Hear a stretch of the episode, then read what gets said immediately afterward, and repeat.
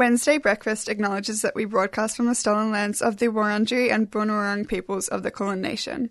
We pay respect to their elders, past, present and emerging, and acknowledge the continued resilience of First Nation peoples in the face of ongoing colonisation and settlement.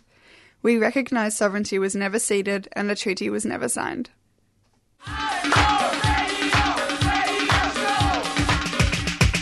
This is three C R Breakfast. Oh, yeah. Alternative news, analysis and current affairs. Monday to Friday, seven a.m. oh, to yeah. eight thirty a.m. Only double. Clap your hands.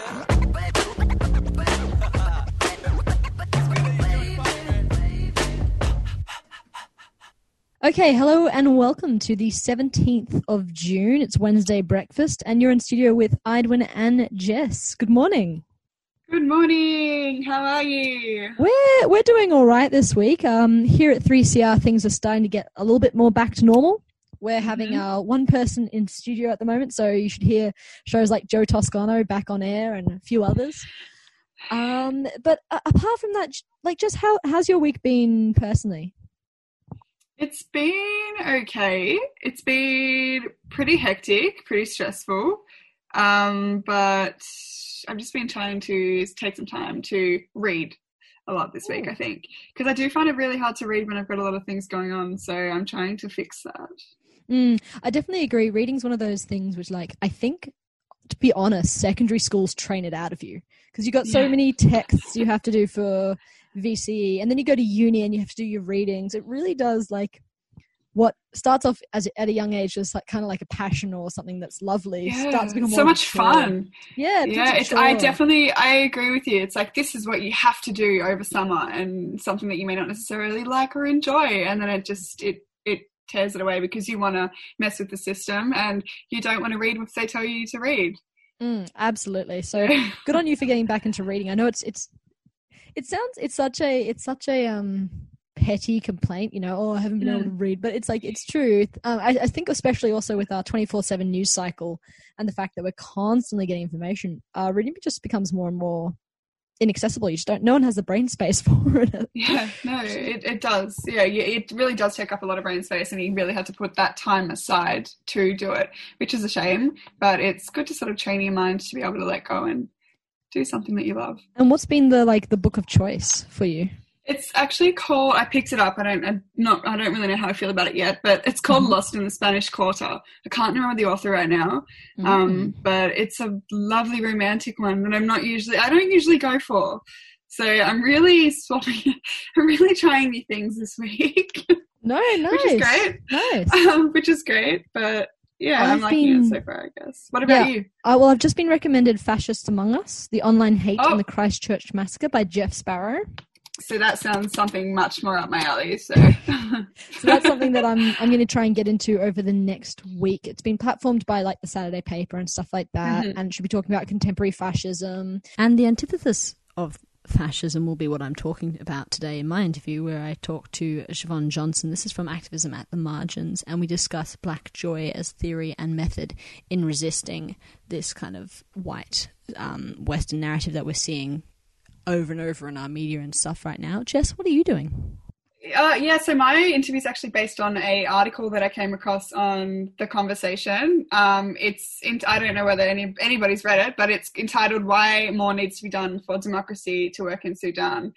It explains the very long history of violence and injustice to the Sudanese people um, at the hands of al-Bashir, um, his government, um, and their severe military rule and conflict. But the main focus of the article is how the new government has begun to establish itself. So I actually got to interview one of the authors who's a PhD candidate for Middle Eastern Studies at Exeter University in Exeter. Um, his name is Jihad Mashamun.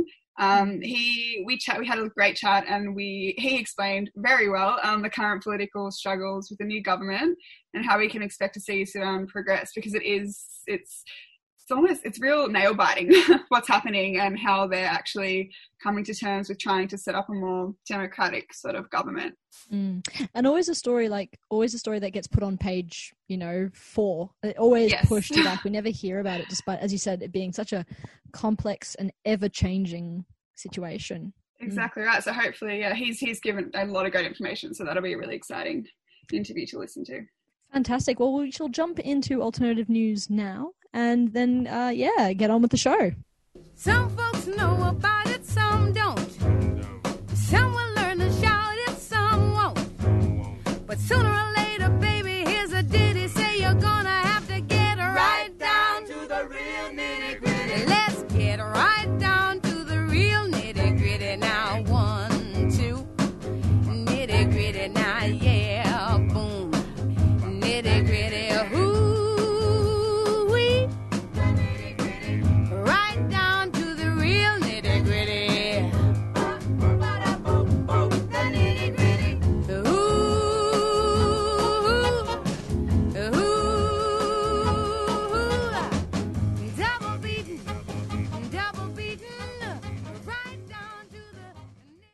All right, and on alternative news today, we've got a bit of a First Nations focus. So last month, Andrew Twiggy, obviously mining magnate millionaire, lost his High Court appeal to the federal court ruling in October twenty nineteen, which acknowledged the exclusive ownership of Yorizhbindi people of their country. This is where Forest Company, Fortescue's metal group, had its Arsalam or iron ore mine, which has over the years extracted billions of dollars of profit from the ground itself. And this ruling basically represented the end of a seventeen-year-long struggle by traditional landowners, including uh, traditional owner Michael Woodley, Uh, in, in the ownership of this land. So it's a quite a huge decision, and this denial of appeal from Twiggy uh, marks the ongoing protection or, and recognition that this land belongs to First Nations um, and the Yorizhbindi people. So that's the first kind of story, and a wonderful win for ongoing land rights claims. Second up, we also have uh, the absolutely gobsmacking story uh, that Channel seven presenter Sam Samantha Armitage and Prue McSween are being sued in the federal court over a controversial Sunrise segment concerning child removal in Indigenous communities. Now, this segment aired over a year ago. It was in twenty eighteen, March twenty eighteen, and it had an all-white panel including radio host Ben Davis discussing Indigenous child protection, in which uh, the commentators like threw around quite a few really, really racist statements, including um, comparing this you know, the removal of Indigenous children now to being just like the first stolen generation, where a lot of children were taken because it was, as I quote, for their well-being, and we need to do it again. So some absolutely shocking statements. I remember seeing the segment at the time. It got a little bit of media coverage, but um, really this this um, move to sue by eight separate complainants has now kind of amplified the case and brought it back into media attention. So Aboriginal elder um, Auntie Rhonda Dixon Governor, as well as eight other individuals, have now taken the case to court, uh, where they're saying that settlements, like settlement negotiations, have broken down. So they're they're progressing the case, um, and their quote back has been that basically Sunrise platformed wealthy white women calling for a stolen generation two point oh as a means for salvation for young people, like young Indigenous people, and this is obviously extraordinarily shameful and really, really racist. So again, another kind of Indigenous story has hidden the limelight. Yeah, and I think that's something that is so, it's so heartwarming to see um, that, like you said, when it happened, there was not even like a, that nothing happened because of it. It slightly got covered in the media about, wow, should they really be saying this? Um, but I think with the Black um, Lives Matter movements, we're actually seeing change.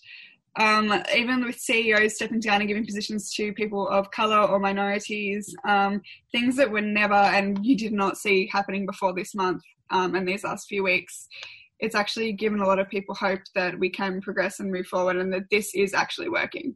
Just over on the over the last weekend, so actually on Sunday, we saw yet another racist publication, this time uh, by Peter Gleeson, who's a commentator on Sky News, and his article within the Daily Telegraph, which You referred to the Black Lives Matter protesters and uh, First Nations and obviously people with, of African descent, again, perpetuating these sorts of really racist terms. And whilst there were, like, the, the story was printed in several different publications and there were alterations like African Americans and stuff like that, the original article does exist and it's been called out by a lot of different people, including um, you can definitely see rapper Briggs' statement on it from A B Original. So, like, it's it's really interesting to see that just as we're seeing a case, you know, a, a sue case come up against a racist comment in twenty eighteen, we're seeing yet another one in our papers this Sunday, like this last, on the fourteenth. So yeah, those are my three sort of stories, very like media, I suppose, orientated uh, this week, but it, it's just that recognition, I suppose, that there's just, there's such a normalized culture of either dismissing, belittling, or silencing of First Nation voices. An interesting read this week was on police officers learning Indigenous languages and being Indigenous themselves in the town of Warakurna in Western Australia. This is a unique and completely new approach from law enforcement with Indigenous communities. The town is aiming to build relationships between locals and authorities in remote communities, like in Warakurna, where there is a population of two hundred people. This may pave the way of more Indigenous persons running police stations and other authoritative positions, especially with the current and evident police brutality against Indigenous persons. Most recently, a teenage boy being thrown to the ground by a New South Wales police officer.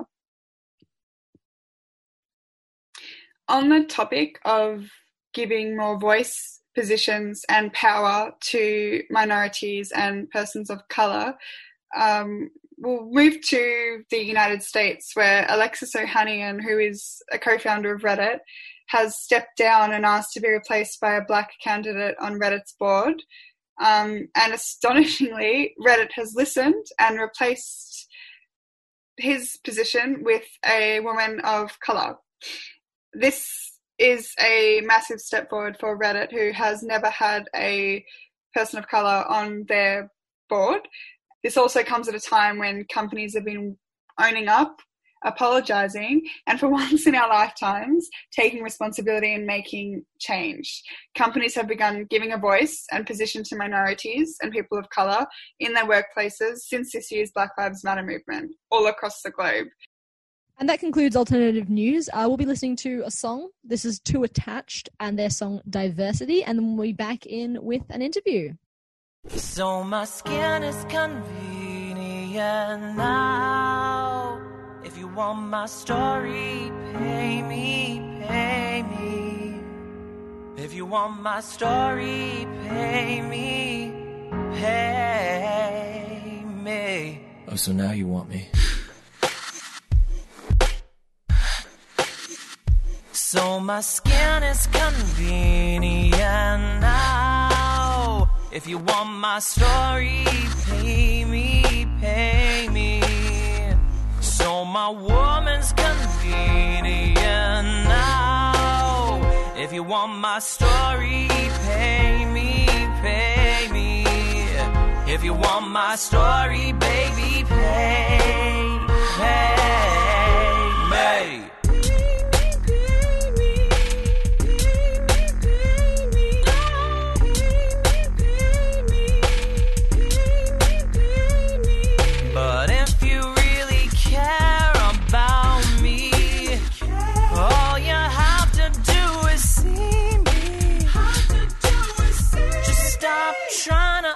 Understand what your mind can't grasp. Stop trying to understand what your mind can't grasp.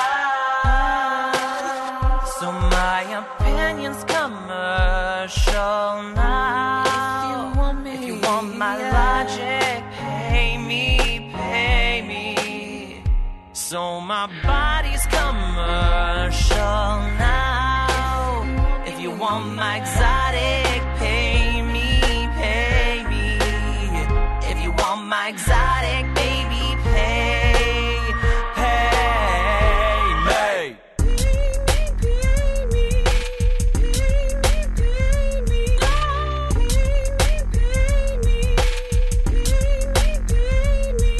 But if you really care about me, all you have to do is hear me. Just stop trying to figure out what you don't know about. Just stop trying to figure out what you don't know about.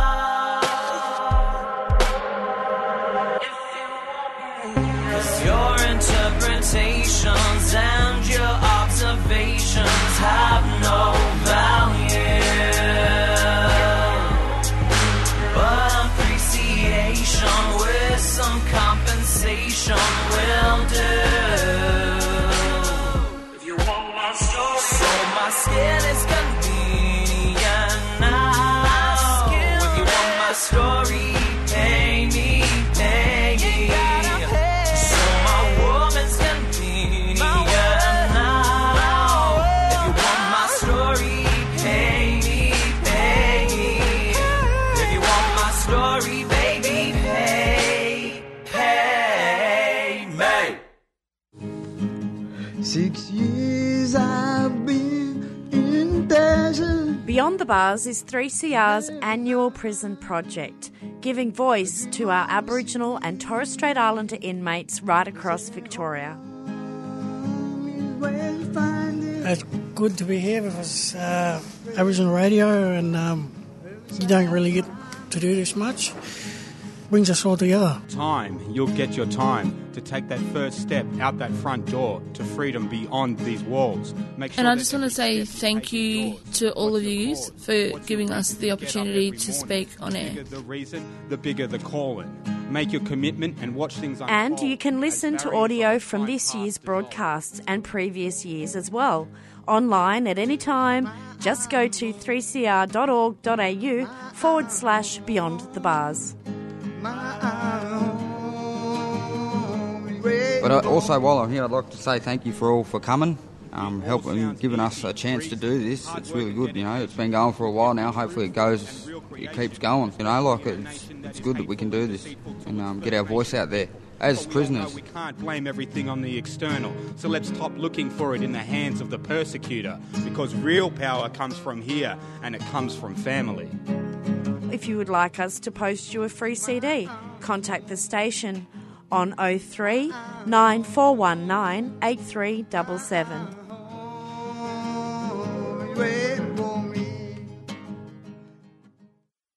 After a long history of violence and injustice to the Sudanese people at the hands of the al-Bashir government's severe military rule and conflict, a new government has begun to establish itself. Right now, Sudan's transition to constitutional rule is in quite a bit of trouble. The reform of political institutions has not yet fully begun, while the country faces an intensifying economic crisis, a dramatic decline in living conditions, with also COVID uh, spreading across the globe with that pandemic, and a flare-up in localised violence.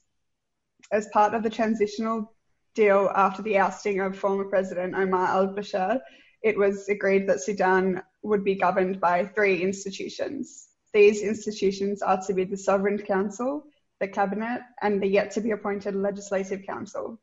The Sovereign Council is the head of state and symbol of Sudan's sovereignty, and the Cabinet is the supreme executive authority. Currently, peace talks are being held between the attempted new government and rebel groups in the region, but there have been considerable issues between the Cabinet and the Sovereign Council. They are struggling to decide on how to deal with rebel groups who are now demanding more than the thirty percent representation they have been promised in the legislature. Um, today we have PhD candidate for Middle Eastern Studies from Exeter University, Jihad Mashamun, joining us to talk about the current situation in Sudan. Thanks for joining us today, Jihad. Thank you very much, Jessica. The pleasure is mine. And it... So for our listeners, I'd first like to ask you, how was the Sovereign Council and Cabinet actually established? Who or which organisation decided upon them? Thank you, by the way, Jessica. It's when me and my friend, good friend Andrew, yeah, we wrote this article. We were looking into what the political dynamics that brought these groups together. The F F C, which is the Freedom Forces for Freedom of Change, that mobilized the people, and they're composed of the opposition parties. Main, mainstream opposition parties and new and some and to some extent center-left main parties with them, but of course the mainstream were mobile were there. Yeah. Now with the government, the, with the T M C, the Transitional Military Council, they were composed most they were composed of uh, the military or uh, military of the former regime, Omar al-Bashir's last uh, last promo, uh, promoted officers. For example, the commander of the T M C at the time, who's now the president of the Sovereignty Council, his name is General Burhan, Abdel Fattah Burhan.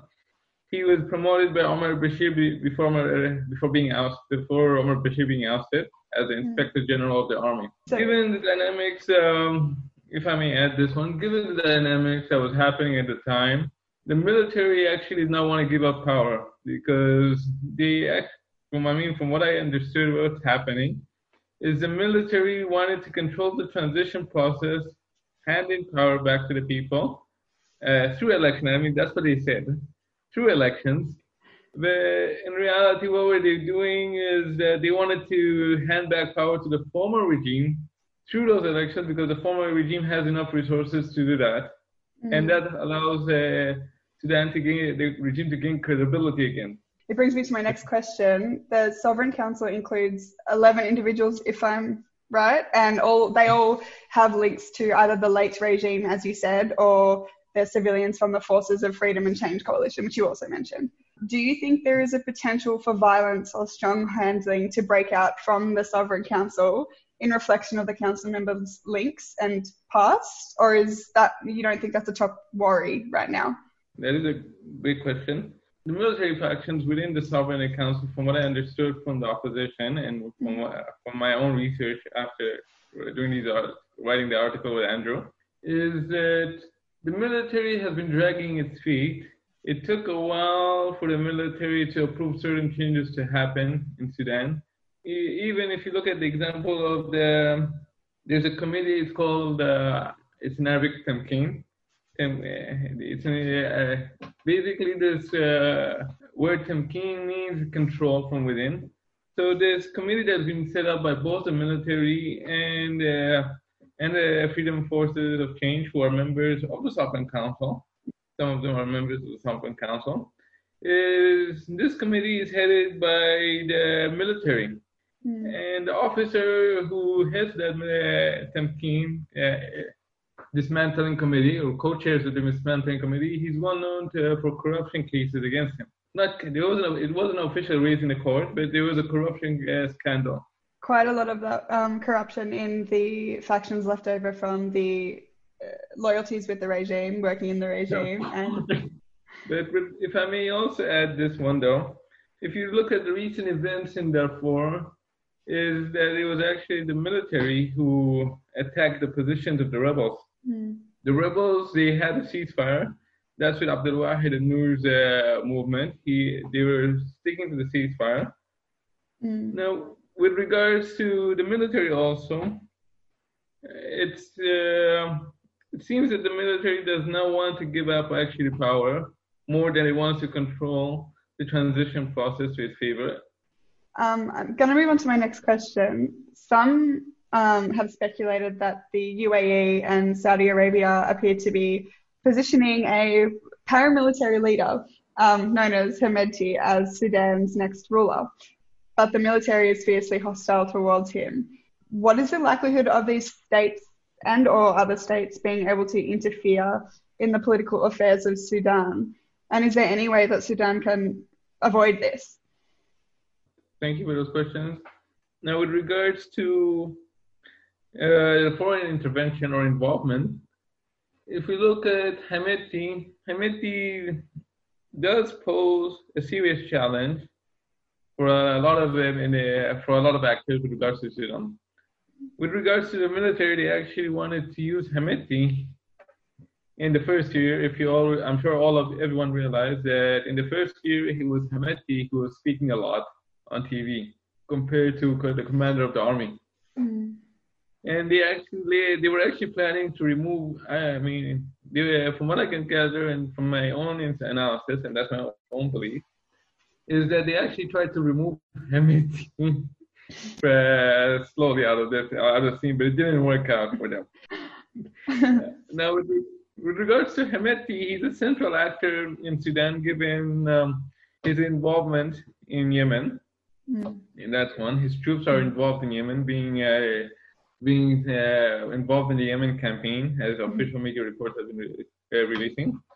And also his troops have been involved in uh, Libya. And in Libya, it's involved through Emirates.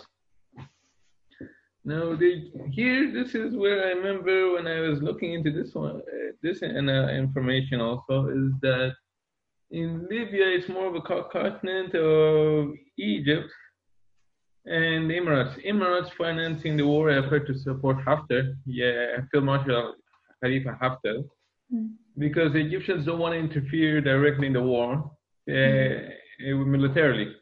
They would prefer someone else to do the the, the task for them.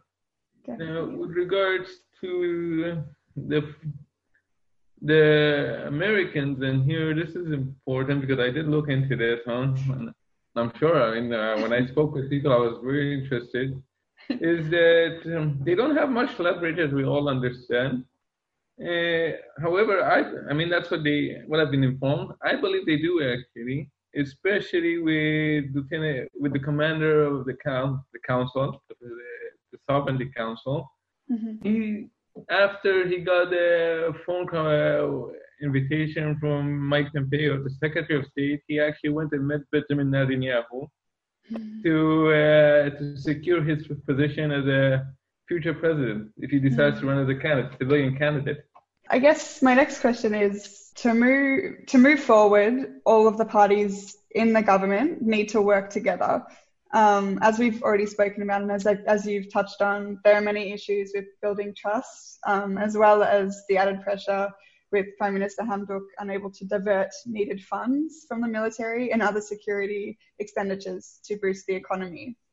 Uh, in your article in the Conversation, um, you said they are up against the unrealistic expectation that they can quickly transform Sudan's political institutions and socio-economic framework. This inexperience, coupled with divisions within the alliance, is being felt during this current Juba process of the peace talks. Perhaps this question may be way too broad. What do you think will be the biggest challenge for the Sudanese government if, if and when they are able to fix relations with each other on a wider scale in their in, in their affairs? It's not a broad question, as you assume, because. Uh, uh, I and Andrew, we've been speaking about that even after we wrote the article together. Mm-hmm. Sadly, there was high expectation on Hamdok's government to initiate reforms uh, then from uh, the U S terrorist list that is blocking a lot of financial aid and debt mm-hmm. release to Sudan. Uh, looking at this, um, Hamdok has, uh, has shown also, from what I understood, it takes a while for anything to happen in Sudan. Let's not forget that the former regime, they were there in power for thirty years. In every institution, mm. they managed to put their own people. Mm. So it's natural that they're going to delay anything that comes out of the ministers coming from Hamdok. It's mm. natural. So therefore, people actually had high expectation and Hamdok's government to deliver quickly, dismantle the former regime very fast, and to have uh, support from the international community. Now, even if you look at one of the F F C members, I think it was either Wiggy Sada, who was one of the mediators at the time, mm-hmm. or even Ahmed Afaki, the spokesman of the Sovereign Council, mm-hmm. uh, they said they actually thought that when they remove the regime, they're going to resolve every problem of Sudan. Mm-hmm. But they realized that it was only just a surface matter that, that they opened up. Removing the regime was a surface matter that they uncovered, uh, uncovered beneath the carpet what was really happening. Uh, there's a word I'm not sure. I'm not. I'm not sure if I can say it in English, but I'll try it in Arabic. It says "Zadat al-Tin Bella," or you put the gas on the fire, basically. Now, with regards to Sudan, also there are other matters that are important for the uh, for the government uh, for the government. Is that it's trying to achieve the peace process, but still their F F C members, even though are involved, are trying to get themselves involved in the peace process, which mm-hmm. is actually prolonging the negotiation process. It's not helping them. Mm-hmm. They believe that they're helping, and they believe that they're doing their part to introduce the people's voices and their constituents. It's actually prolonging the negotiations, that's one. And two, it's actually causing conflict in the negotiations with the rebel groups. Mm-hmm. The, the F F C member, uh, the F F C body keeps on reminding the Prime Minister to, and the government to appoint civilian governors in the region. Mm-hmm. Civilian governors, these are military officials that Omar al-Bashir has appointed in his last emergency uh, measures before the revolution managed to remove him. Now, this goes against the, decla- the declaration framework of agreement between the government and the F F and the rebels, who says that, who are saying, who agree that the governors won't be appointed until the peace process is concluded. Mm-hmm. So there's a lot of dynamics happening at once here. I think that's a real pattern that we're seeing. Uh, they're pushing for a lot of uh, organisation in their government quite quickly and forgetting that there are a lot of issues to be tackled before they can move forward. I guess the next step after the government has been better established is to create a coalition. If formed, the coalition may increase the potential for further fragmentation and weakening of the state. How do you see this part of the transition opening up? And in, in, even in regard to elections um, and including a coalition, how do you see this unfolding in the future? At the moment when the uprising happened and the revolution had succeeded in removing Omar al-Bashir, it was obvious that there were certain parties who were going to mobilize uh, within the, during the transition period for the elections. However, they were all... However, they were united in continuing the transition process. In the midst of the unity of the transition process, they had, what happened is that there now there's infighting within the F F C, sadly. There's infighting due to short-term political ambitions of certain parties.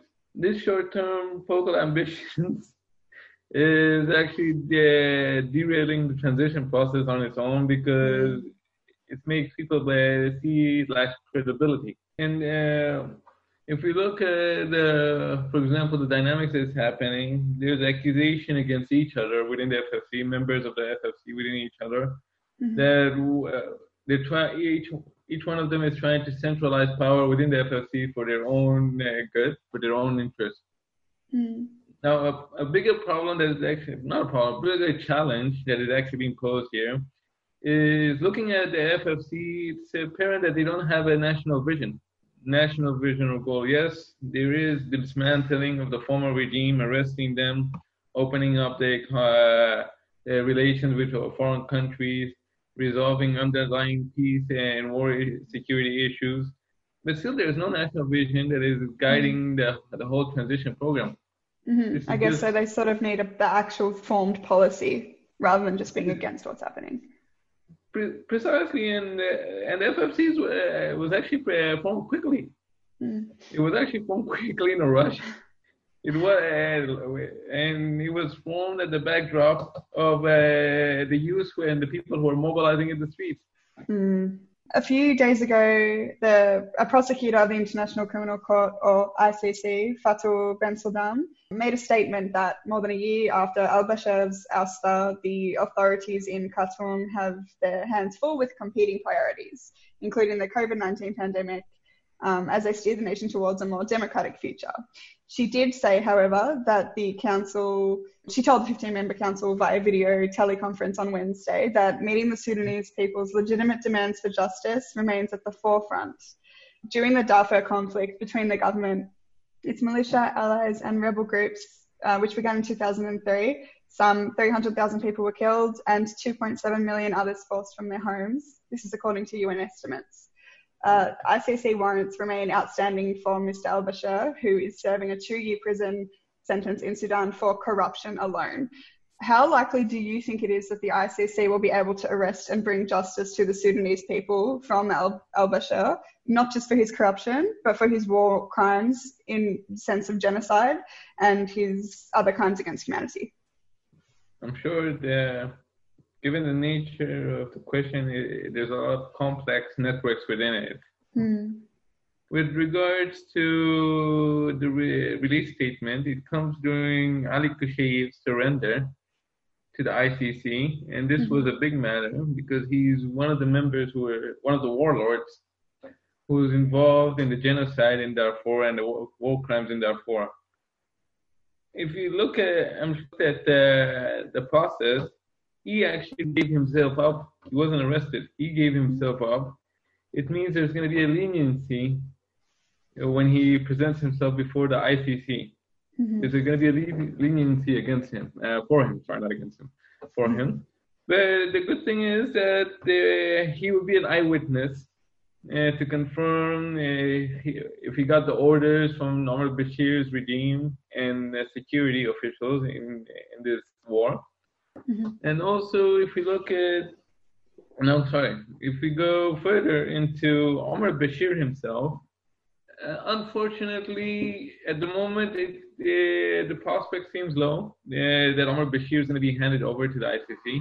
Mm-hmm. And that's because a lot of the members of the military, they're hesitant to give him back. The reason behind uh, them being hesitant is a lot of them were themselves promoted by Omar al-Bashir. Again, remember, Al-Burhan has been promoted by Omar al-Bashir. Mm.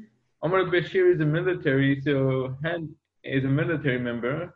That's why they're uh, handing it to the I C C is uh, would damage their institutional affiliation within mm. the military. A lot of the commanders in the military, they were either loyal to Omar al-Bashir or loyal to the party of Omar al-Bashir. We're going to have to end the interview there, but I'd like to say thank you so much, Jihad, for joining us today to talk about this topic. Thank you.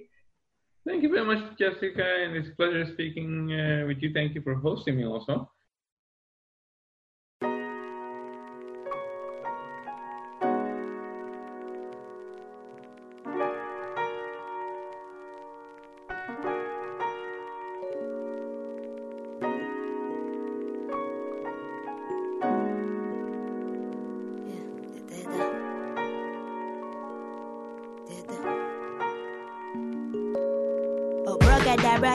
Come magical bitch styling, who black magic excellence, poof you need reminding. Getting round and losing some, Uma will she back again. You will never end the rain, we keep multiplying. Running through the evidence, there's no denying. Some be by deficient, it just keep on shining. Ooh, that lady got some lip, from my mama got the gift. We just pour some peace in it, at least we keep on trying now. Hold on my youth, hold on my youth, I told you I was coming. Give you for warning, for I'm just for warning. Hold on my youth, hold on my youth, I told you I was coming, I gave you for warning. I can stand your black or magic, I can feel it in the air. It's so strong, it's like a magnet, you think that I deceive. I can stand your black or magic,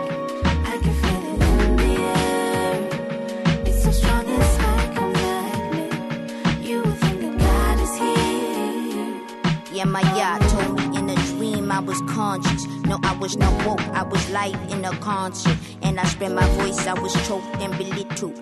Then I resurrected part two as the sequel. No, I'm not your voice. I just wanna be equal. Gotta stand tall. We the ones. We the people. Look me in the eyes. This the cards you've been dealt. I don't need your table. I can sit by myself. Poo poo. Then let's take it back again, back, back to Africa. Matriarchy is a fate, black women per capita. I, I, Capitan, you remain my queen. I saw it in my mother when I saw it in a dream. Holy Spirit, how is she? You disrespect the womb. Where life all come from and it is to whom. Your grace is to, or your race is to. Did you she like it, I sharper than kudos to you. Nah, hold on my youth, hold on my youth. I told you.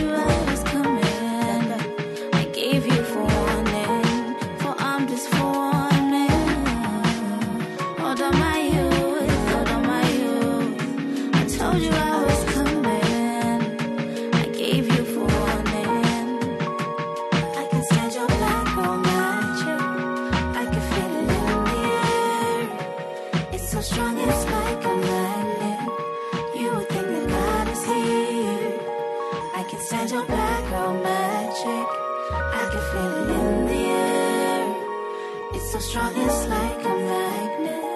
You would think that God is here, and God is here, and God is here, and God is here, and God is here.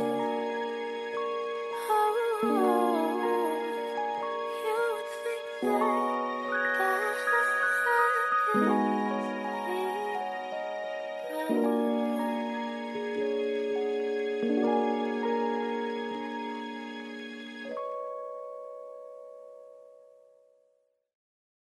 Thank you. Get your copy of three C R's magnificent book. It's a stunning history of the people, programs and issues at the station since nineteen seventy-six. On sale now for the amazing price of just twenty dollars. Pick one up at the station or jump online and place your order. Radical Radio, celebrating forty years of three C R. On sale now for twenty dollars.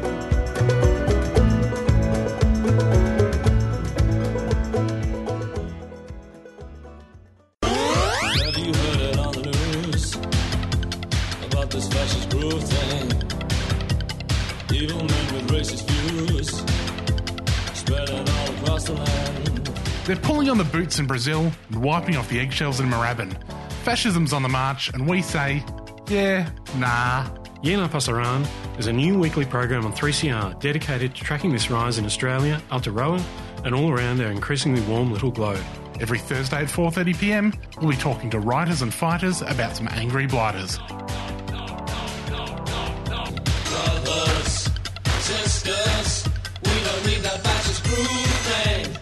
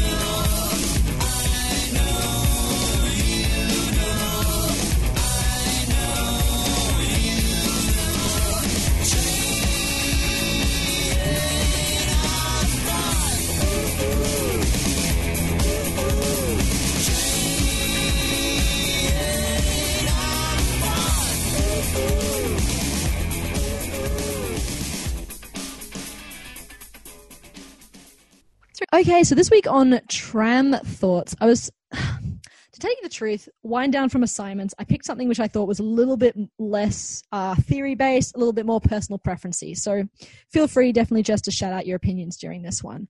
Um, but I wanted to talk a little bit about music videos, because music videos, as we know them, are, I mean, they're a contemporary invention. They only came along with the development of film, and they only really got popularized towards the end of the twentieth century. So I thought we'd take a little bit of a dive today to look at what music videos can do in like in their accompanying of lyrics and music and, you know, in a traditional sense. And I suppose when music videos are done well compared to when they're done badly. So first off, like a little bit of history. Obviously, the, as I said, the music video only came about in the twentieth century. And it, apparently it, in its first form, it appeared in the nineteen twenties. It has been developed throughout like the early nineteen twenties, nineteen thirties. They were often like accompaniments to larger pieces of film or like little promotional shorts. But in the nineteen seventies is where it really started to emerge. It was quite special. And when it obviously first came out, it was quite inaccessible. Only the rich bands like the Beatles really got a look in a, you know, into a music videos. In Australia, obviously music videos really were platformed and popularized through things such as like The Countdown and shows like that. Um, and you start to see, I suppose, through the nineteen seventies, this huge experimentation in mu- music videos, as well as like the platforming of certain artists. So think of, for example, Queen's Bohemian Rhapsody, or in, you know, the early nineteen eighties, even David Bowie's Ashes to Ashes, which at the time was the most expensive music video ever made. We also have, I suppose, where it really starts to become a massive thing, and when it starts to become like weirder for a piece of music to be standalone without a music video. Like it, it started to become the norm that every piece of music would have an accompanying music video. That starts to happen in the nineteen eighties with like the beginning of M T V. And it's really funny. M T V actually started out with uh, the, the first song it ever aired was actually the Buggles' video Killed the Radio Star, which happens to be one of my favorite, one of my favorite songs of all time. And also beautifully, beautifully like rubbing it in to music that now, you know, videos were synonymous with um, artists and the expectations on pop stars. throughout the nineteen eighties and I mean the nineteen nineties, uh, there was a huge criticism of M T V as well as a problematizing of music videos accompanying movements such as the civil rights movement or feminism. You know, um, platforms such as M T V did get called out as being very racist and ignoring African American artists. Uh, the nineteen nineties, we started to see a critique of music videos and the sexualization of women and things like that. And this call in the early two thousands for greater representation and, you know, greater diversity. And that kind of leads us up to now, where we've got this really interesting schism in music videos, where it's it's kind of this assumption that any song put out will have an accompanying video. So I wanted to kind of get your view, Jess, on music videos. Now, in an earlier discussion around this, you said you you, you weren't really, I suppose, aware or paying attention to music, music videos. What's what's your interaction? Can you think of, like, what what's the first music video that kind of comes to mind, I suppose? Yeah, so I think I vividly remember seeing M T V and my parents saying, like, no, you shouldn't be watching that, because at that point it was incredibly sexualized. Um It was really anti-feminist, I'm going to say, um, incredibly racist. Um, so I think that was probably one of my first, not fondest, first memories of um, music videos. But I think for me, um, a standout uh, was when at primary school, when we first had access to the internet, and YouTube was a massive thing. Um, and I think that's when I used to just, my friends and I would just watch music videos. Um, A standout is Daft Punk. I think it was like One More Time. Do you remember with the blue beings jamming out like to a crowd, and it's like the super intergalactical space adventure. Um, that I think why I said that before was I think they're just so accessible and they're just everywhere. And I feel like now it's like I will only go and explore a music video if I'm like told that it's great via social media, or I, I don't really have that exposure all the time as maybe perhaps would have been on M T V when everyone used to watch it in the mornings or whenever it was on, sort of thing. Yeah, well, this is, I mean, this is what, what I was looking at with like Countdown and also like your earlier mm-hmm. sort of music videos. It was, it was really like only the special songs got a music video. You'd have mm. like maybe a music video for the rest of the album or something like that. And thinking today where it's like, you cannot have a release of a popular song from a fa- so-called famous artist without mm. a video. Like it, it's, it's almost ludicrous. And yeah. something that like following through with this is like, there's been this heavy push, as with all things, to commercialize, you know, music videos. They're seen more and more as an extension of marketing, and they're more and more promotional. And, you know, I'm thinking of artists like Taylor Swift. Her music videos have almost um, trumped her music. It brings into this idea these different approaches to music videos and what are you trying to achieve with music videos. So, I mean, Jess, I know that you're deeply into your music. So I suppose when you watch a music video, what are you hoping it adds to to the song or the piece you're listening to to create, give it that extra dimension? Well, it needs to resonate with the feeling that I've got from that music. So I'm not ever going to like a music video unless it has some sort of, and it may not even necessarily need to match the feeling that it gives me, but at least resonate with a feeling of some substance or education to like what those artists are trying to get out of their music.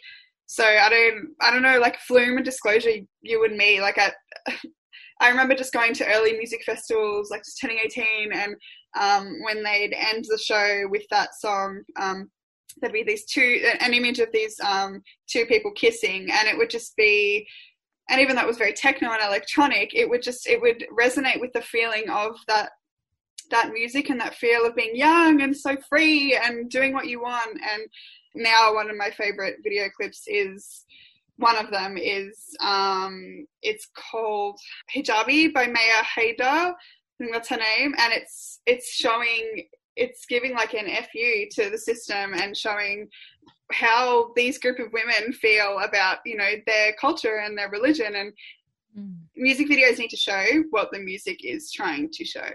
Mm. Well, this is what I'm thinking. I, it's a big argument for me whether music videos can be something more than just commercial, because mm. in the way that we see them now, and as you said, there's so many of them, they're so produced, there's such an expectation for them to be around. It's very easy for them to become commodified into these, you know, little mini profit centers and to sell yeah. the t-shirt rather than the artist or the song. Um, but then again, I whilst I was also doing my research or my thinking for this piece, like I thought of recently Childish Gambino's This Is America. Yeah. Which was like, if anyone, any listeners right now, I'm sorry this is an audio medium, should definitely go yeah. out and look up Donald Glover's This Is America, because that is such a powerful music video. And it's weird because it's one of those songs where I don't think you can have just the song without the music video accompanying it. I completely agree. Mm. Like I've tried to listen back to it by my, like just with the lyrics, um, mm. audio. Um, but every time I've literally gone onto YouTube and had to listen to it with the visuals. I completely agree with that. And so um, I was like, with that as a case study, I was like, well, what exactly makes it so special? Mm. And I think it like, it, not only does it take the piece of music, but it develops the piece of music. I think that's potentially where it creates, and it develops that through movement. Mm. So a big part of like music videos, like just with the construction of music videos, when you do it as a media student, you learn things like, okay, well, you have to make a cut every, you know, ten seconds or so. Like there has to be this idea of pace, and, and it has to constantly keep hooking the audience's attention in. And I've increasingly found that music videos that really resonate with me rely heavily on, on movement. And it's about having a subject, I suppose, actualize what a, a piece of you know music is creating. As you said, the feeling, the emotion, but even the um, the expression. And that's been something that's been really been getting into me. So like even things like um oh, the Black Keys have a music video for Lonely Boy, mm. and the entire music video is just one man dancing. And I tell you what, it's like the most hook you'll ever be for three minutes. Captivating. No, I completely agree. I was captivated by it too. When I saw it, I was like, this is perfect. Mm-hmm. I, I wanted to add though, there was, uh, I don't know whether you've seen it, Sampa the Great, Black Girl Magic. I think it's really comes down to like even the director, the direction of the video as well. It's about um, sort of showing that in a world where image and representation is controlled, unfortunately, by the white and patriarchal systems, um, it's, well, she actually said, the director of this video, um, it's really important to showcase that this isn't okay and that we can redefine these standards of beauty to create her own. And I feel like she completely did this in her video clip. It was just amazing just to see, like, it just, it was Black power um, in a white patriarchal world. Absolutely. And that was, I was also thinking, for example, um, A B Original, January twenty-sixth mm-hmm. video, um, Grandmaster Flash and the Furious Five, The Message, which is, you know, um, like one of the first R and B songs to ever hit out. And it's just mm-hmm. an amazing piece of struggle in, in the city. And it's just, it just follows these, these, these word poets really walking mm-hmm. through the city. And it's, it's just amazing. Yeah, I think I, I don't know whether I can say some don't work. Um, I can't actually think. Can you? Do you have any that you? Well, it's think that. Yeah, it's funny that you mentioned this because obviously, with the commercialization of stuff and the financialization of a lot of stuff, you, you, there's a downgrade in quality because they're pushing it out. They're just pummeling their yeah. products, and I suppose I don't necessarily get on too upset with that. I mean, if you're going to have a crappy music video with just flashing lights, okay, that's your Go vibe. For it. But something that has been ongoing has been like tokenism and dangerous mm-hmm. motifs in um in music videos. So for example, I think of um a lot of uh especially within America, because that's where unfortunately we get a lot of our media, this idea of appropriation of African American culture, whether it be mm-hmm. twerking as a dance move, you know, hairstyles, or even the inclusion of that one African American girl in your entirely otherwise, you know, white music video. Mm-hmm. So it's like it's It does also, like, music videos also hold that critique of, like, here is yet another medium or facet of our society where we're still perpetuating quite a lot of dangerous representation. And that is, if you think about it, because music videos are predominantly watched by, I would assume, young kids, you know, seeking out their pop idols and stuff like that, uh, can hold kind of dangerous implications for reinforcing those sorts of, you know, that that, that appropriating of culture or or... A big one, for example, was Blurred Lines by... I was literally um, just about to... Yeah, I was, that literally came to my head just then. Yeah, um, so the song Blurred Lines, which which had, you know, a few men and naked women dancing around them. I think even the lyrics, it was just um, saying that no, like, no consent was okay, mm. sort of thing. And that was the uh, issue to start with, but then they made no help of it when they did just put, like, naked women dancing around them. Yeah, absolutely. And so I'm wondering, like, I don't know, this is, this is a very, like, personal preference chat, But music videos are, I think, yet another like another outlet for, as we've said, messages to be disseminated. And it's like, whilst not every single video needs to be a piece of gold with what you're saying, they do have quite a lot of influence. And I think they influence, like, a lot of people who are watching music videos. I've kind of grown out of it, but I was watching them heavily when I was fourteen, sixteen, like those develop me sort of times. And I look back at like a lot of videos that I watched and I'm like, oh, just, I'm just not cool with the representation happening. Um, yeah. So it, it's uh, something to keep in the back of your mind. Yeah, it is funny that you mentioned that, because as when you told me the topic of your channel talk this week, um, I did go back and look at my old playlists and think, wow, yeah, that that, film, that music video was awesome. And I look at it and it's got complete lack of representation. Um, there's no political thoughts that you, I would sort of, I looked at it now, I look at it back at them now, and I'm just sort of like, I don't, there's a lot of, you could you could pick the things that are wrong with it. And I feel like those artists, especially now, would never, would take it back, would take their music videos back. Mm. So I suppose, like, concluding this segment, I, I had to think of, like, what music videos have stuck out in my mind. You, you've mentioned a few. Do you think there are any music videos that you think you've seen and you've gone, wow, that, that held a lot more to it, or that, that was, like, something that people should check out or see or disseminate?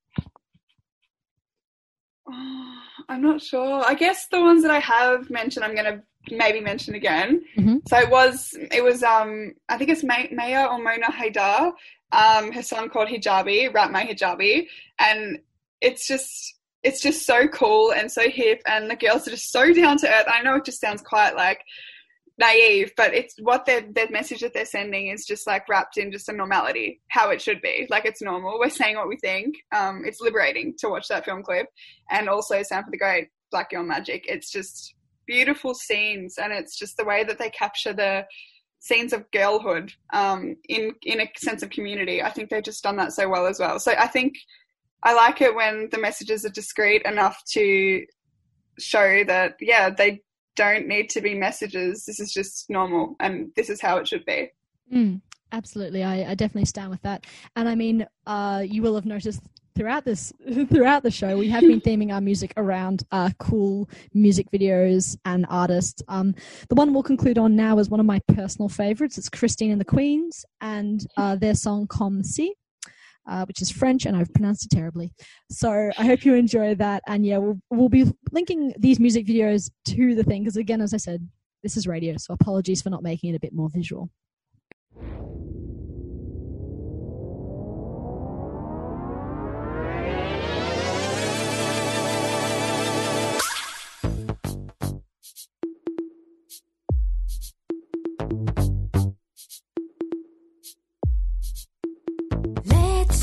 For the whole song, just pretend that all along I've been there in infectious. That's what I dream of when panic is burst. But no, you just deem yours, 'cause my nerve passes for rude, the warmth that now exudes through your lips as you start to obsess on. Now show me how you get to. I'm alone. Come see some me when you play me loud, baby. Come see some me when you play me far. Come see some me. Focus on my voice and look.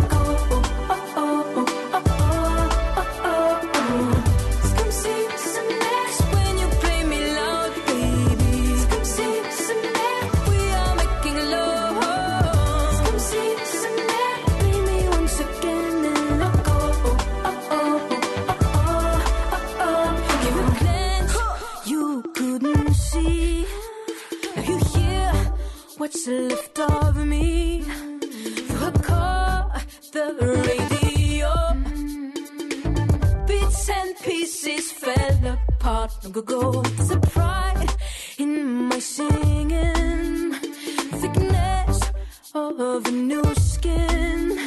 I am done with belonging.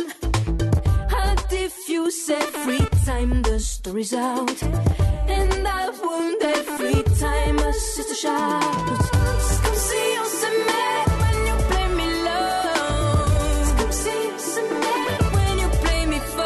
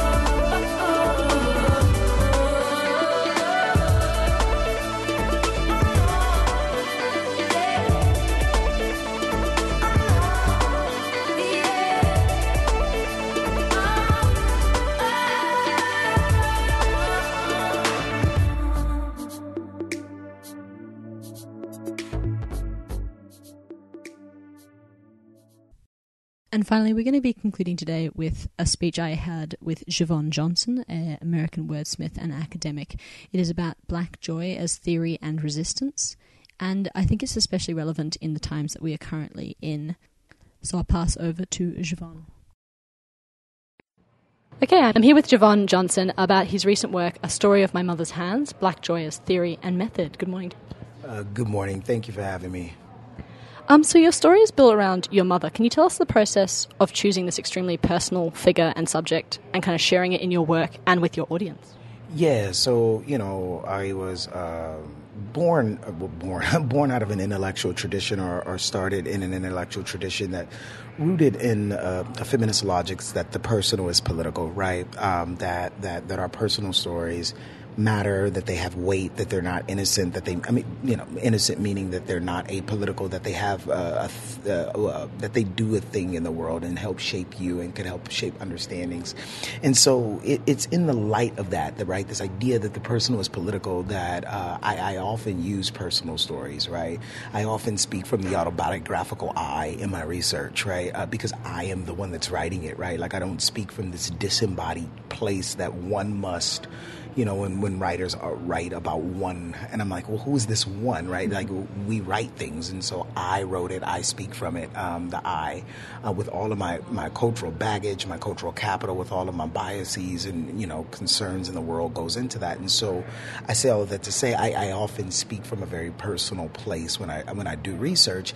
And, it, you know, I, I think this idea that the personal is political and this idea that I, I speak from the uh, uh, use personal research also uh, not only, again, the personal is political, but also speaks from the fact that now I'm losing my train of thought. I had a good, I think I had a good point that I was going to make, um, but I'm, I'm slightly losing my train of thought. So I, I might come back to it. Um, so I suppose touching on this theory of joy and method of joy, I kind of really wanted to break down our theory of joy. Could you kind of break down how you kind of deconstructed, I suppose, the definition of joy, and then sorry of joy, and then uh, explored its theory. I, I, it, it's interesting how you've almost chronicled it all, kind of broken down to a science almost.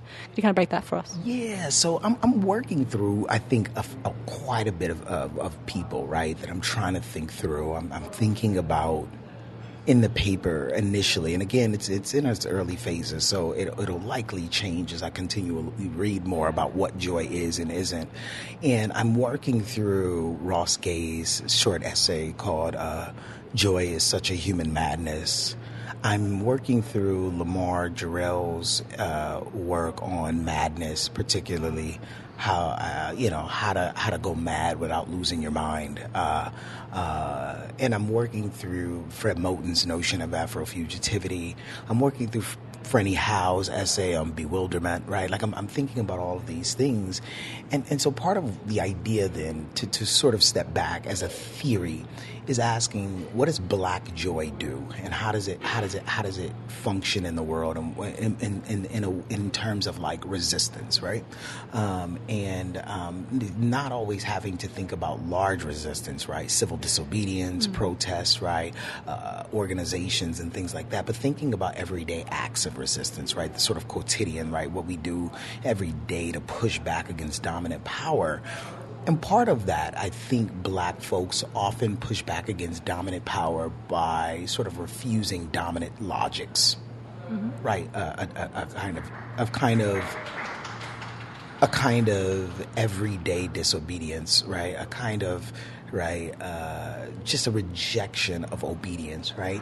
In the sense of, so, so if I, if I take it a step back and sort of go through some of those names, right? Ross Gay tells us in a very uh, brief essay that joy is indeed a human madness, and and he gets there by saying, you know, he thinks joy is, you know, related to pleasure and delight, but it's something different. And what makes joy different is that terror is always present. That which makes life absolutely amazing is joyous because the terrorization of being without a thing is always present, and it sort of heightens, right? Uh, it kind of heightens pleasure, it kind of heightens delight, mm. right? And he sort of goes through this by saying, if I and I'm, I'm, par- I'm paraphrasing here, but he talks about one of the most beautiful things he's ever heard anyone say came from a student when he asked her how do, how does she want her classrooms to look like, like what what does she aspires her classrooms to be, and she goes, uh, what if we joined our wildernesses together? Right? Mm-hmm. And he's like, I want us to think about that seriously for a moment, right? Like this idea that the body, that our lives have an unexplored territory, right? And that in the deepest unexplored parts of ourselves is where sorrow is. And what happens if we join those sorrows in this profoundly interconnected way? So I'm thinking about that, right? Like that's, it's like it's, it, it hits me, right? Like, what does it mean that I could share my sorrow with you and you could share that sorrow with me? This mm-hmm. kind of profound vulnerability, mm-hmm. right? And then I'm, I'm, I'm also thinking, I move from there to think about, Franny, how sort of discourse that wilderness as a metaphor might not be enough, that we might perhaps be thinking of more towards bewilderment, that wilderness is the wild, the unexplored. But what happens when you get completely lost, that there's no reference of, of, of reconcilability with that complete loss, right? Mm-hmm. Um, that that what happens then, and she goes, that's bewilderment, that because an enchantment happens, right? And I'm, I'm thinking about putting those things together, all in conversation with uh, Lamar Jarrell Bruce's notion of what he calls slavocratic reason and, and what he calls phenomenal madness, right? Um, and particularly, he's arguing that reason, capital R, is a project really devoted to sort of uh, white supremacist, Eurocentric, sexist, homophobic, right, kind of modes of being in the world. Mm-hmm. That to be reasonable is to push back at that which is unreasonable. And unreasonability is almost always attached to those subjugated beings in this sort of larger white world. Right, because it's like it's defined rule system. Right. So it's obviously the rules are made by someone, and that's made by the power and the privilege right. of that vested time. Yeah. And so he's saying, you know, what happens to the unreasonable? And and for him, and, you know, looking at decidedly U S scholarship, he's sort of arguing that black folks have always been an unreasonable thing mm. in this con- in, in, in the U S, right? Particularly thinking about like drapetomania, this idea that slaves who wanted freedom were crazy, right? Mm. Like that was a that was a thing that psychologists mm. discussed, right? Mm-hmm. That they're losing their minds. Why would they want freedom? It's like, uh, right? Mm. Um, and then I forget the other one. There's another name that came after slavery, another term about those who, once they had freedom, were obviously mad and insane, right? And so you have this long tradition of black folks being inherently mad for wanting to be, to, be, yeah. to simply be, mm. the, the nerve of that idea. Mm. And so I'm like, okay, well, if blackness is always already mad, according to Marjorie, and joy is a human madness, right? What? How, how can we marry that and think about black joy as a theory that pushes back against what, again, Bruce calls slavocratic reason, this sort of dominant order that never saw me as human to begin with, mm.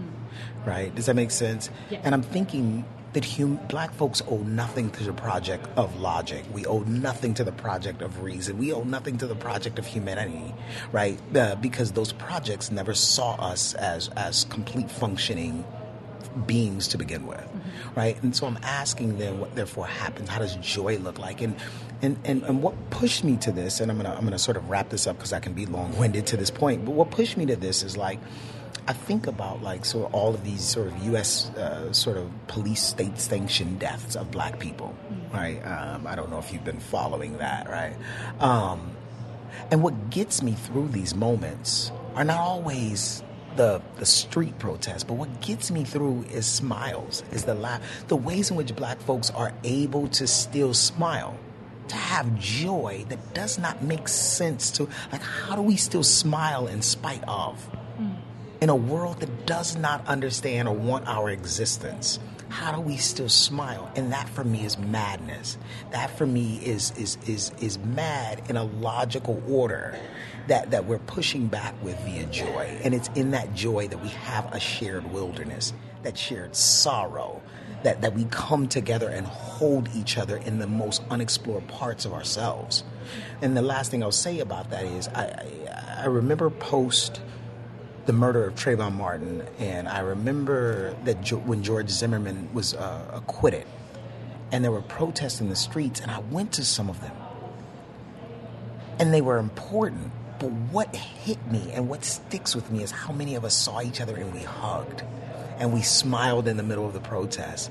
I saw, I saw a father just touching his child's face. The joy in this sort of incredibly shared, sorrowful moment is, is bewildering in this sort of enchanted way that I'm trying to go, how do, how do I make sense of that? What, how do how do how do I use that? How do I think through that as a way of, of being in the world? It's a huge amount of body of work, and yeah. I think it's a very complex thesis, but it makes complete sense. Um, looping this back to your mother and that idea of joy as a method, joy, I suppose, in your household growing up with that, um, I suppose I wanted to touch on, obviously we have organic moments of joy, Uh, but we also have constructed almost moments of joy, and I was wondering if I could uh, get you to kind of expand on that. Yeah, so the reason why I start with my mother, the, the literal thing starts by saying this is nothing more than just a project about my mother's hands, right? I, were you were you you were there in the room? I was there for the questioning. Uh, I unfortunately so, so missed no, that. No, no worries, no worries. So the, the, the project, literally, the first sentence is, this is nothing more than a project about my mother's hands. Mm. And all I do is talk about her hands, her brown hands, her soft brown hands, which can have a red or a dark undertone depending on who you ask or the chore that's doing in the moment, right? Uh, which I make a joke because, uh, you know, a lot of U S black folks say we have a, a Native American in our families, right? Which is true to some extent, right? Um, because when, when a lot of times slaves often ran, some of them sought refuge in, in indigenous sort of spaces in the U S, but whatever. With that being said, uh, I talk about her hands. I talk about the cracks in her hands, the crevices. I talk about so much. I talk about scars in her hands and what they mean. And I get to this place uh, where I talk about, like, uh, my mother would brush our hair, right, until there were entire waves on our head. And waves, I don't know if you're familiar with them. Or it's uh, so young black kids often brush their hair and train them to there's like a little wave pattern going in there, right? Mm-hmm. It's smooth. You wear a do-rag at night to protect it, but it's it's that, right?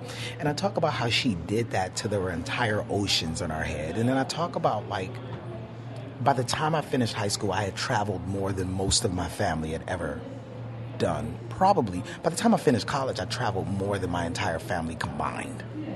And when I say family, I don't mean my immediate family. I mean my, my, my grandmother's children. She had eight children, adopted one. I have forty-some-odd first cousins. I had traveled more than them combined. And I talk about, like, you know, there was, by the time I went to, like, my third trip, I didn't take pictures. And I used to always take pictures and come back and show my mom. And my mom was like, why didn't you take pictures? And I, I, I remember telling her, if I want to go, if I want to see Atlanta again, I'll just go back. And I didn't know then what I know now is that the world was small, is smaller for me than it is for her, right?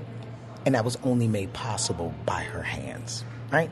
And what I mean by that is my mother has not traveled much. She's traveling lately because I literally buy her plane tickets. I want her to see this world that she opened up for me, the same world that refused to open itself up for her, right? At that point in her life, I think as far as she had gone, it was probably Las Vegas, and again, three hours from L A. Um, and so I, I say all of that to say, like, uh, you know, I remember my mom wanted to go to New York, and she was like, I just want to go to Broadway and see a play. And I was like, then just go. Like, for me, if I want to go to New York, I'll just go. And it, it, again, it didn't. It, it dawned on me much later that she gave me a freedom that she never had. Right? Like, I am out of the country maybe five or six times a year. Mm. She's done it once, I think, because of my brother's wedding, right? He did it in the Bahamas, right? Um, and I say all of that to say, my mother... Then I, I go from that story to talk about, like, uh, my mother loves to tell the story that when I was a really young kid, when all the kids asked for presents for Christmas, uh, toys for Christmas, I asked for a cash register and a globe because I was going to travel the world and I needed to count my money that I made while doing so, right? Um, no longer need the cash register, right? But I traveled the world frequently, right? And I, I kind of knew I was as a child, and I was always... like, just really caught up in other parts of the world. Like, what languages do they speak? What do they do on Saturday mornings? Why? I wanted to know what other people did differently and similar to me, and, and what other different people did, and, and how can I borrow good things from them? How can I share with, like, these are things that have always been on my mind, which is to say my mother instilled oceans in my head, right? To go back to the metaphor of the waves, mm-hmm. right? And the, the oceans have always been on my mind kind of thing. And, and what it means to cross them, right? Um, and now I study colonial crossings of oceans, but here we are. So the point that I'm ultimately making here is um, she collapsed the world for me with her hands. It was her making. And then I go from that story to talk about another story, and this will be the last one to sort of tie it all together. Mm-hmm. We, I grew up really poor, right? Um, and uh, and uh, I remember wanting, my mother told me, because I've been interviewing her for this project, mm-hmm. they told me that I wanted a Smurf theme. I, I, my mother's very creative, but she doesn't really call herself an artist, right? And I was like, when did you start creating things? When did you start painting things, bedazzling things, making things look better than what you than, than what they, they they were? And she goes, you know, you were young and you wanted a Smurf theme birthday party and we couldn't afford it, so I bought the, the, the decorations and made the cake. And it was from then that she realized that she can make things. And she continually made things, clothing, all kind of furniture, all kind of stuff, right? Mm-hmm. Not like furniture, major furniture pieces, but like small, like decorative pieces. Um, and I, I say all of that to say my mother taught us that she gave me joy in that. The idea of creating is a joyous thing, right? Mm-hmm. Because her first act of creating was to give to her son. So for me, creating is a joyous thing. Mm-hmm. It's a, it's a creating is always a gift. It's it's what I'm giving you, and in exchange you give me something back. And my mother then, it was in her creativity that she created, she birthed creatives. She had a son who's not only an academic who goes around speaking, but who's also a poet performer. Mm. She has another son who who is a fa- makes clothes for a living, has a clothing line, right? And I, I always use that story to say my mother taught her sons that joy can be created through hands, that we can make a thing a thing. And I wanted to think about that as method. What does it mean to create and sustain that joy? And to go back to the theory of it all, what does it mean to make, create, and sustain that joy through our shared wildernesses, through our shared bewilderment? Does that make sense? Completely. I, I know... This is not quite the same, but growing up in my family with my mother, it's those small, tiny acts like making sandwiches or eggnog on Christmas, for mm-hmm. example. Mm-hmm. And they're these little rituals or things that they do, which is sometimes mean the most, right. You know, compared to something like a formal tradition or, or something that costs. Absolutely, yeah. absolutely. Yeah, and so so that's really how my mother got into it. Um, she was a ph- phenomenal uh, mother, not was, is a phenomenal mother, yeah. still to this day. I mean, you know, as adult as I am, there's still days I just want to call my mom and go home. I'm like, I'm just coming home, right? Which I do from time to time. I just go to L A and be like, all right, I'm just here, Mom. I'm just here. yeah, um, but yeah, and so, you know, a lot of my my writing and my work is an attempt to pay homage to the work that she did. Like, you know, to go back to what we were talking about as we walked over here, I often think about, like, I just planted an orange tree and a lemon tree. And they're small, they're baby trees.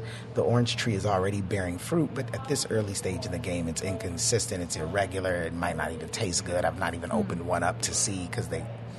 Too small. They're too small. Yeah. I tried to open one, it was just difficult. And I was like, ah. But the point is, I think about, what if I leave that house? Yeah. What if I go buy a home somewhere else? That means I planted a tree for someone else to bear the fruit. And I'm okay with that. And I think that's what my mother did for her children. She planted trees for us to bear fruit that she made, she was, didn't even imagine she would taste. Right? And here I am just eating high on the tree, just loving the fruit. And I'm going, come on, Ma, travel this world, taste this with me. And so, you know, it's always this an attempt to be mindful that she planted trees without... Without even, like, like yeah, with like she planted trees, not not even knowing whether or not she would taste the fruit, and what the amazing selflessness in that, right? The, the amazing, like the like it's small, right? But the profound selflessness in it that I am going to plant trees that I will never take advantage of. Why? Because someone needs them. That's it. it's definitely something to celebrate, I yeah. believe, and something to pay homage to. And it's such a beautiful project, which is why I wanted to get you to speak, because I just think it has so much richness and power in it.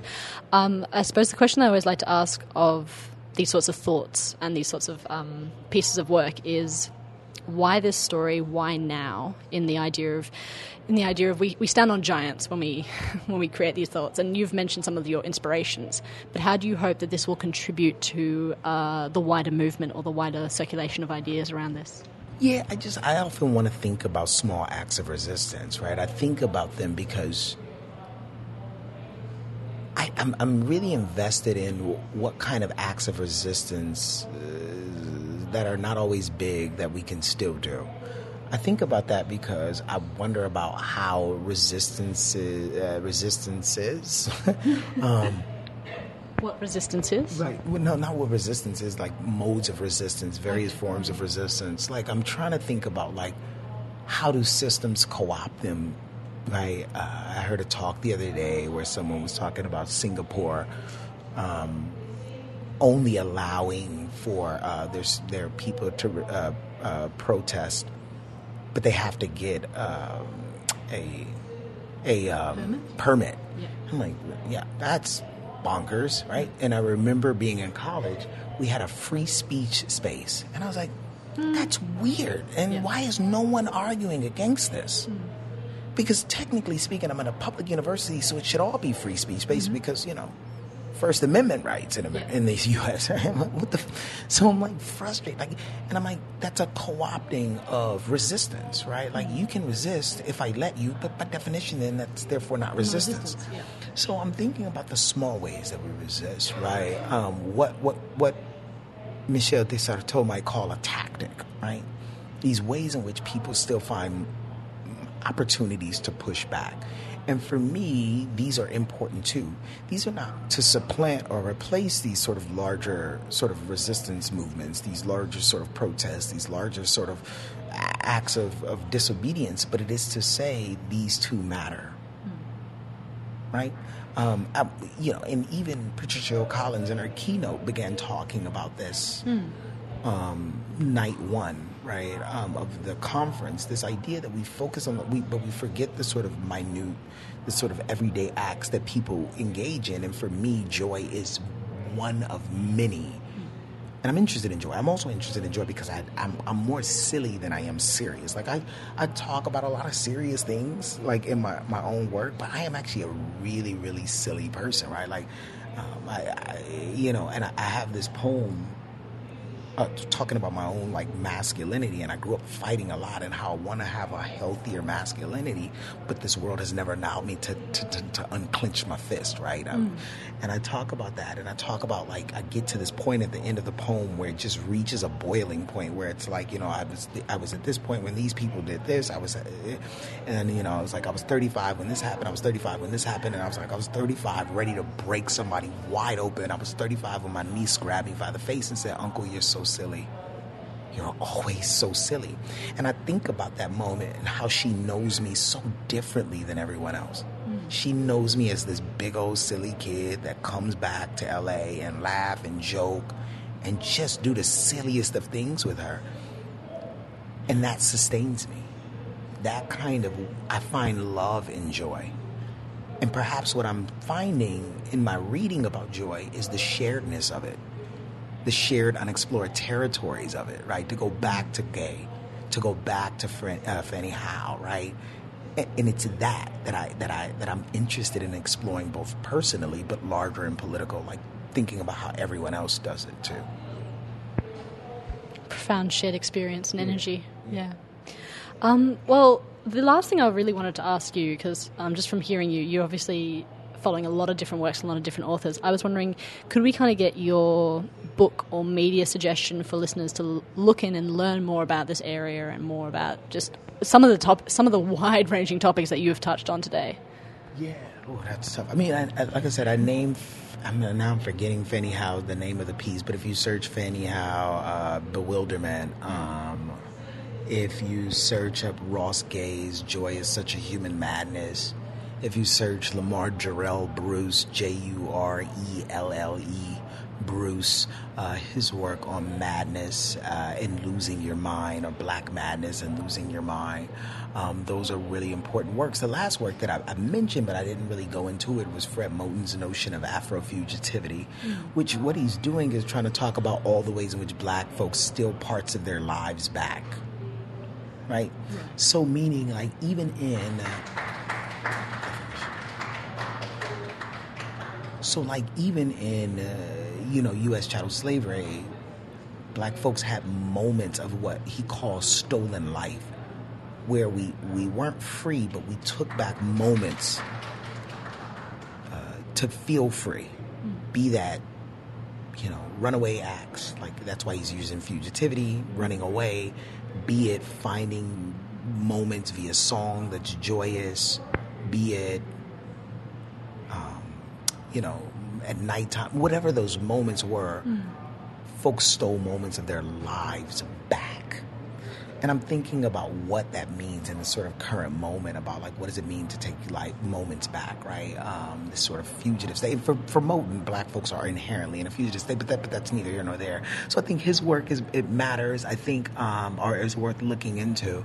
Um Yeah, I, I think those are some, and I'm still searching for more myself, right? Like, mm-hmm. again, this is a very, very early, room, you know, sort of iteration of this, right? And who knows what it'll be at the end? Who knows what I'll read that might change my thought process mm-hmm. on it? Um, right now I'm reading, though, a, a friend of mine's book uh, called um, Salvific Manhood, um, about uh, James Baldwin and what James Baldwin works teaches us about Black masculinity. And who has the right to be saved, right? Like, we think uh, in the U S, like, Black folks don't are, aren't given multiple chances. They aren't given multiple chances for to be us, uh, to have salvation. Um, and he's sort of thinking through that, right? Mm-hmm. And how Black male intimacy, queer, straight, and otherwise, opens up spaces of, of, of very sort of spiritual salvation. Um, yeah, that's that's what I'm reading at the moment. But yeah. Well, thanks for your thoughts at the moment at the time. I can't wait until it manifests into something bigger or where it goes. Thank you, thank you, thank you for, for having me. And so that wraps up today's show. All links will be in the rundown. Thank you so much for sticking with us on this Wednesday morning. Um, just wanted to quickly end the show with the fact that we are currently hosting our Station Station Station Station three C R's Station Appeal. So this is a annual fundraiser that we do to raise money for the station. We are a community radio, which means that we can't necessarily, we do rely on public funds to keep going.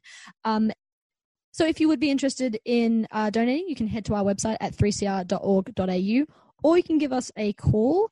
Uh, station's phone number is nine four one nine eight three seven seven. That's nine four one nine eight three seven seven.